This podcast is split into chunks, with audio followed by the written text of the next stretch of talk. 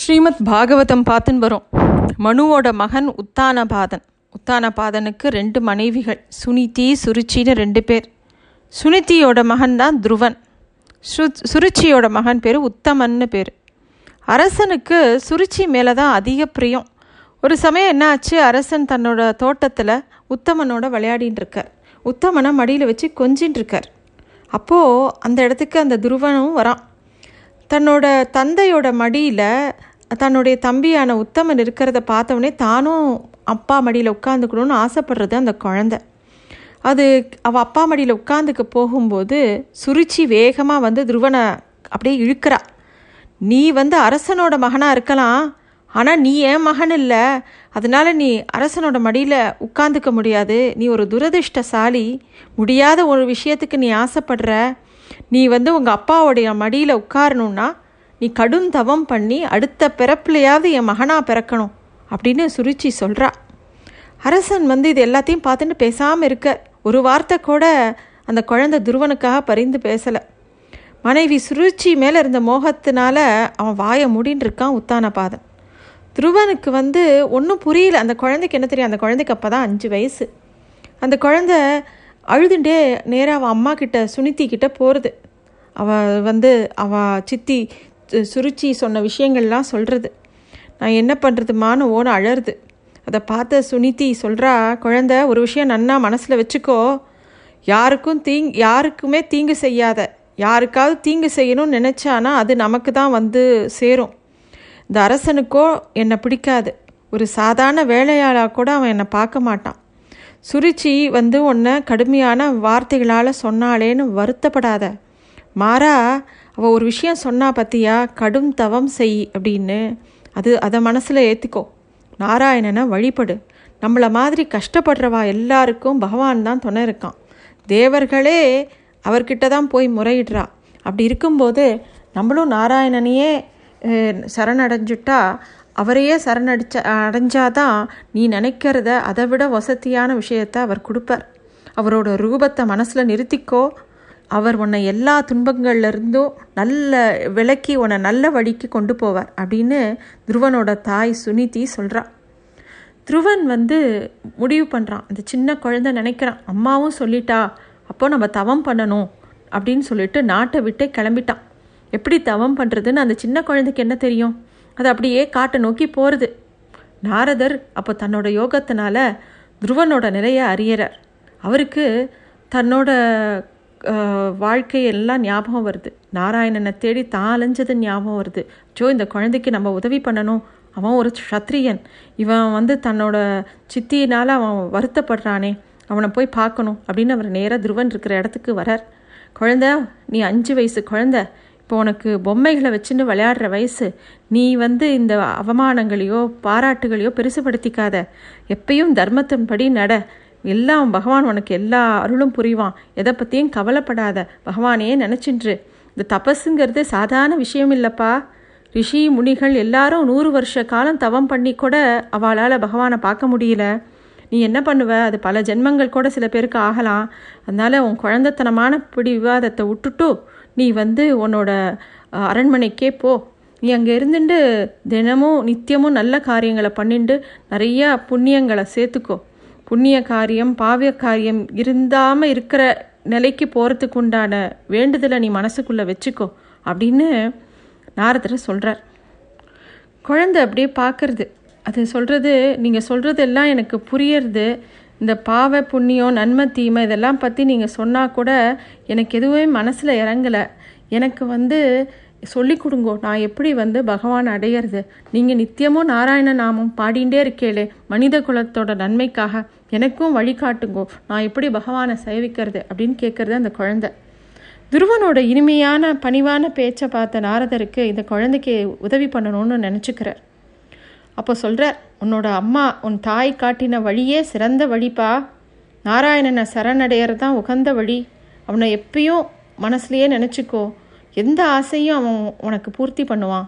அவன்கிட்ட உன் மனசை பரிபூர்ணமாக செலுத்து. அவனையே சரணாகதி பண்ணு. அவன் கண்டிப்பாக உன்னோட தவத்துக்கு உண்டான ஆசிர்வாதத்தை கொடுப்பான்.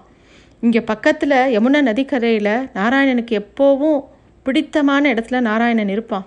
அது பேர் மதுவனம்னு பேர். ரொம்ப விசேஷமான இடம். ஒரு நாளில் மூணு முறையாவது நீ யமுனையில் நீராடி பிராணாயாமம் பண்ணி அவனோட ரூபத்தை மனசில் நிறுத்திக்கோ. அவனோட நாமத்தை அவனுக்கு ஒரு மந்திரம் சொல்லித்தரேன். ஓம் நமோ பகவதே வாசுதேவாய.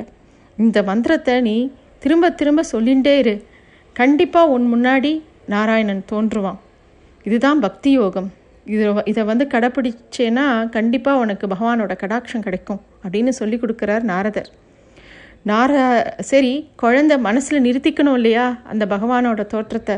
அதுக்காக நாரதர் நாராயணனோட திவ்ய ரூபத்தை விஸ்தாரமாக குழந்தைக்கு மனசில் நன்னா ப படியும்படி சொல்லி கொடுக்குற திருவனோட மனசு முழுக்க நாராயணன் வியாபிச்சிருந்தான். நாராயணன் அனந்த சயனத்தில் இருக்கிறதையும் அவர் தொப்புள்ளேருந்து தாமர உருவத்தையும் மஞ்சள் பட்டுட்டு பட்டுடுத்தி இருக்கிறதையும் எல்லாத்தையும் அவன் கற்பனை பண்ணிக்கிறான். அப்படியே மதுவனத்தை நோக்கி போகிறான் யமுனை நதக்கரையில் மதுவனம் அப்படிங்கிற அந்த புனிதமான இடத்துல நாரதன் கற்று கொடுத்தபடி துருவன் தன்னோட தவத்தை தொடங்கினான். தவம் எப்படி பண்ணணுங்கிறத கூட நாரதர் அவனுக்கு சொல்லி கொடுத்தார். முதல் மாதம் முழுக்க அங்கே கிடைச்ச பழங்களை மட்டுமே உணவாக கொண்டு பாக்கி நேரம் பூரா அவன் வந்து நாராயணனோட தபஸ்லேயே இருந்தான். ரெண்டாவது மாதம் புற்களையும் காய்ஞ்ச சருகுகளையும் சாப்பிட்டான். மூணாவது மாதம் வெறும் நீர் மட்டுமே உணவாக சாப்பிட்டான். நாலாவது மாதம் அதையும் விட்டுட்டான். சுவாசித்த காற்று மட்டும்தான் உணவாக இருந்தது. அஞ்சே வயசான அந்த குழந்த ஓம் நமோ பகவதே வாசுதேவாயங்கிற அந்த மந்திரத்தை மட்டும் ஜபிச்சுண்டு தன்னோட குறிக்கோளை நோக்கி தவம் பண்ணிகிட்டே இருந்தான். தேவர்கள்லாம் இந்த தவத்தை பார்த்து தினது இவன் இவ்வளோ கடுமையாக தவம் பண்ணுறானே அப்படின்னு சொல்லிட்டு அதுக்குண்டான இடையூறுகள்லாம் ஆரம்பிக்கிறது. காட்டு விலங்குகள் பாம்புகள் தீய விஷயங்கள் எல்லாமே அந்த குழந்தைய சூழ்ந்துக்கிறது. ஆனால் அந்த குழந்தை எதையுமே பார்க்கல. அதோட மனசு ஃபுல் முழுக்க நாராயணன் வியாபிச்சிருந்தான். குழந்தையோட பக்தியை பார்த்து நாராயணன் சாட்சாத் அவனுக்கு காட்சி கொடுக்கணும்னு சொல்லிட்டு முன்னாடி தோன்றார். குழந்தை வந்து அப்படியே தியானத்திலேயே இருக்குது குழந்தை வந்து அப்புறம் நாராயணன் முன்னாடி தோன்றினவனே தான் கண்ணை திறந்து பார்க்கறது. அந்த பார்க்கும்போது அந்த குழந்தைக்கு வந்து அந்த பரமனை கண்ட சந்தோஷத்தில் பேச்சே வரலையான் துருவனுக்கு. பகவானை பார்த்தவனே புகழ்ந்து பாடணும் வணங்கணும் எல்லாம் பண்ணணும் இல்லையா? அந்த குழந்தைக்கு என்ன பண்ணுறதுனே தெரியல. வார்த்தைகளே வரல. பெருமாள் வந்து கையில் வந்து தன்னோட வெண்மையான சங்க எடுத்து அந்த குழந்தையோட தாடையை தூக்கி அதோட கன்னத்தில் அப்படியே தேய்ச்சி விட்றார். அவ்வளோதான் அந்த குழந்தையோட வாக்குலேருந்து ரொம்ப விசேஷமான விஷயங்கள்லாம் வருது. பகவானை துதித்து பாடுறது அது. பகவான்கிட்ட அது என்ன கேட்குறதுனா எனக்கு ஒரே ஒரு வரம் தான் வேணும். இரவு பகல் பாராது உன்னையே நினச்சின்னு இருக்கணும் உன் நாமத்தையே ஜபிக்கணும். பக்தர் உன்னோட பக்தர்கள்கிட்டையும் சாதுக்கள்கிட்டையும் அதிக நேரம் நான் சேர்ந்து இருக்கணும் உன்னைய பற்றிய கதைகள் நான் நிறைய கேட்கணும். உன்னுடைய பா புகழையே நான் பாடணும். பிறப்பு இறப்பு ரெண்டுத்திலிருந்தும் விடுபட்டு ஒன்னையே வந்து சேரணும். இந்த குழந்தைக்கு தோன்றதான் பகவானை இப்போ நேரில் தரிசனம் பண்ணியாச்சு. ஆனால் இந்த பிரபஞ்சத்தை உருவாக்க காரணமாக இருந்த இந்த பகவானை ஒரு உருவகத்துக்குள்ளே கொண்டு வர முடியல. பிரளயத்துக்கு அப்புறமா உனக்கு இருந்த யோக நிலையை நான் பார்க்க முடியல. பிரபஞ்சம் முழுக்க உன்னுள்ள அடங்கி இருக்கிற அந்த அனந்த சயனத்தில் இருக்கிற காட்சியை நான் பார்க்கல. இதிலேருந்து என்ன தெரியறதுன்னா இந்த உலகத்தில் விருப்பு வெறுப்புகள்லேருந்து வெளியில் முற்றிலும் நான் இன்னும் விடுபட முடியல. நான் ஜீவாத்மா நீ பரமாத்மா. நீ ரொம்ப ஒசந்த இடத்துல இருக்க. நான் இன்னும் ரொம்ப கீழே இடத்துல இருக்கேன். நீ ஞானி. நான் வந்து ஒன்றுமே அறியாதவன். என்னை வந்து உன்னைய உன்னோட ரூபத்தை முழுசாக பார்க்கறதுக்கு உண்டான இப்போ இதை பண்ணிக்கொடு அப்படின்னு அந்த குழந்தை வேண்டிக்கிறதான். பெருமாளுக்கு அந்த குழந்தையோட பக்தியும் அந்த குழந்தையோட ஞானமும் அந்த குழந்தை ஆசைப்படுற விஷயத்தையும் கேட்டு ரொம்ப சந்தோஷம். இப்போ பகவானும் சொல்கிறாரு உனக்கு ரொம்ப சிரேஷ்டமான ஒரு இடத்த கொடுக்க போகிறேன் உனக்கு நிரந்தரமான ஒரு இடத்த கொடுக்க போகிறேன் சூரியனும் சந்திரனும் சுற்றி வரும்படியான ஒரு இடத்த கொடுக்க போகிறேன் சப்த ரிஷிகளும் நட்சத்திரங்களும் உன்னை சுற்றி வருவா. உன்னோட தந்தை உனக்கு முடிசூட்டிட்டு அமைதியாக தவம் செஞ்சுட்டு என்னை வந்து அடைவார். நீ எப்பொழுதும் என்னோட சிறந்த பக்தனாக இருந்து எல்லா பக்தர்களோடையும் உன்னோட என்னோட நேரத்தை செலவழித்து ரொம்ப சிறந்த முறையில் நீ ஆட்சி புரிவ.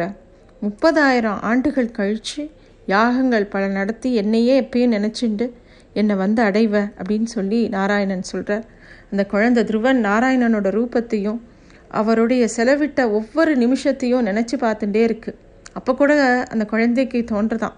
தான் கண்ட காட்சி ரிஷிகளும் எல்லா பிரம்மாவோட புத்திரர்களும் யாருக்குமே கிடைக்காத ஒரு காட்சி.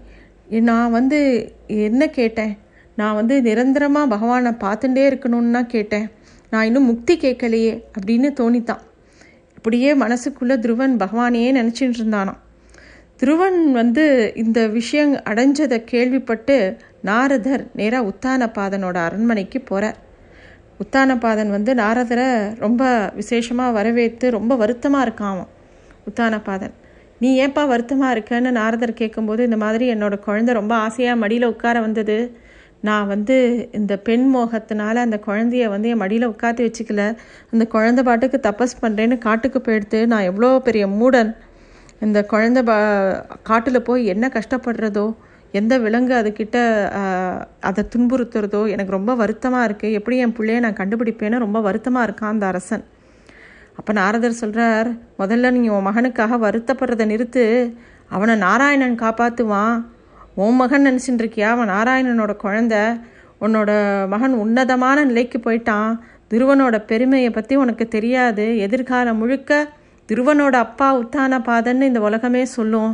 அப்பேற்பட்ட சிரேஷ்டமான அந்த குழந்தை அது அப்படின்னு சொல்லி அவன் நல்லபடியாக இங்கே திரும்பி வருவான். நீ அவனை எனக்கு நல்லபடியாக வரவேற்கணும் அப்படின்னு சொல்லி நாரதர் சொல்லிட்டு போகிறார் ஒரு ஐந்தாறு மாதங்கள் தா கா போனப்புறம் அரசன் அப்படியே காத்துட்டே இருக்கான் தன்னோட பிள்ளைக்காக. அப்புறமா அந்த துருவன் காட்டிலேருந்து திரும்பி நாட்டுக்குள்ளே வரான். அவனை அரசனும் அவனுடைய மனைவியான சுருச்சியும் சுருத்தியும் எல்லாருமா சேர்ந்து அந்த குழந்தைய வரவேற்கிறா அவனுக்கு ஆசிர்வாதம் பண்ணுறா பல வருஷங்கள் போச்சு அரசன் துருவனுக்கு முடிச்சு விட்றான் எல்லாத்தையுமே துறந்து காட்டுக்கு போகிறான் துருவன் முப்பதாயிரம் ஆண்டுகள் ஆண்டுகள் ரொம்ப சிரேஷ்டமாக அந்த நாட்டை ஆண்டுண்டு வரான். ஒரு நொடி கூட நாராயணனோட எண்ணத்தை மறக்கவே இல்லை. எப்பயும் பகவானையே நினச்சிட்டு இருக்கான். எல்லா விதமான யாகங்களும் பண்ணுறான் எல்லா சாதுக்களுக்கும் உண்டான எல்லா விஷயங்களும் பண்ணி கொடுக்குறான்.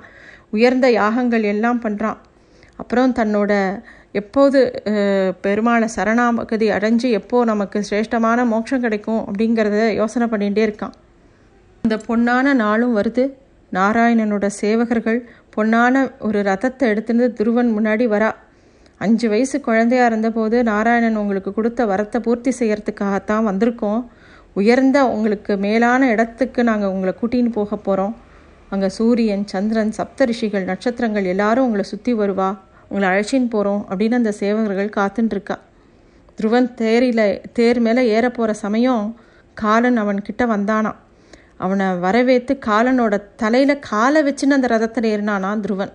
துருவ நட்சத்திரமாக மாறி இன்னும் பிரகாசிச்சுட்டு இருக்கான் பகவானோட அருள் கிடைச்சா சாக்ஷாத் மகாவிஷ்ணுவோட அருள் கிடைச்சா காலனோட தலையில் கால் வைக்கிற அளவுக்கு அவனுக்கு எல்லா விதமான சகல சௌக்கியங்களும் பெருமாள் தருவாராம்.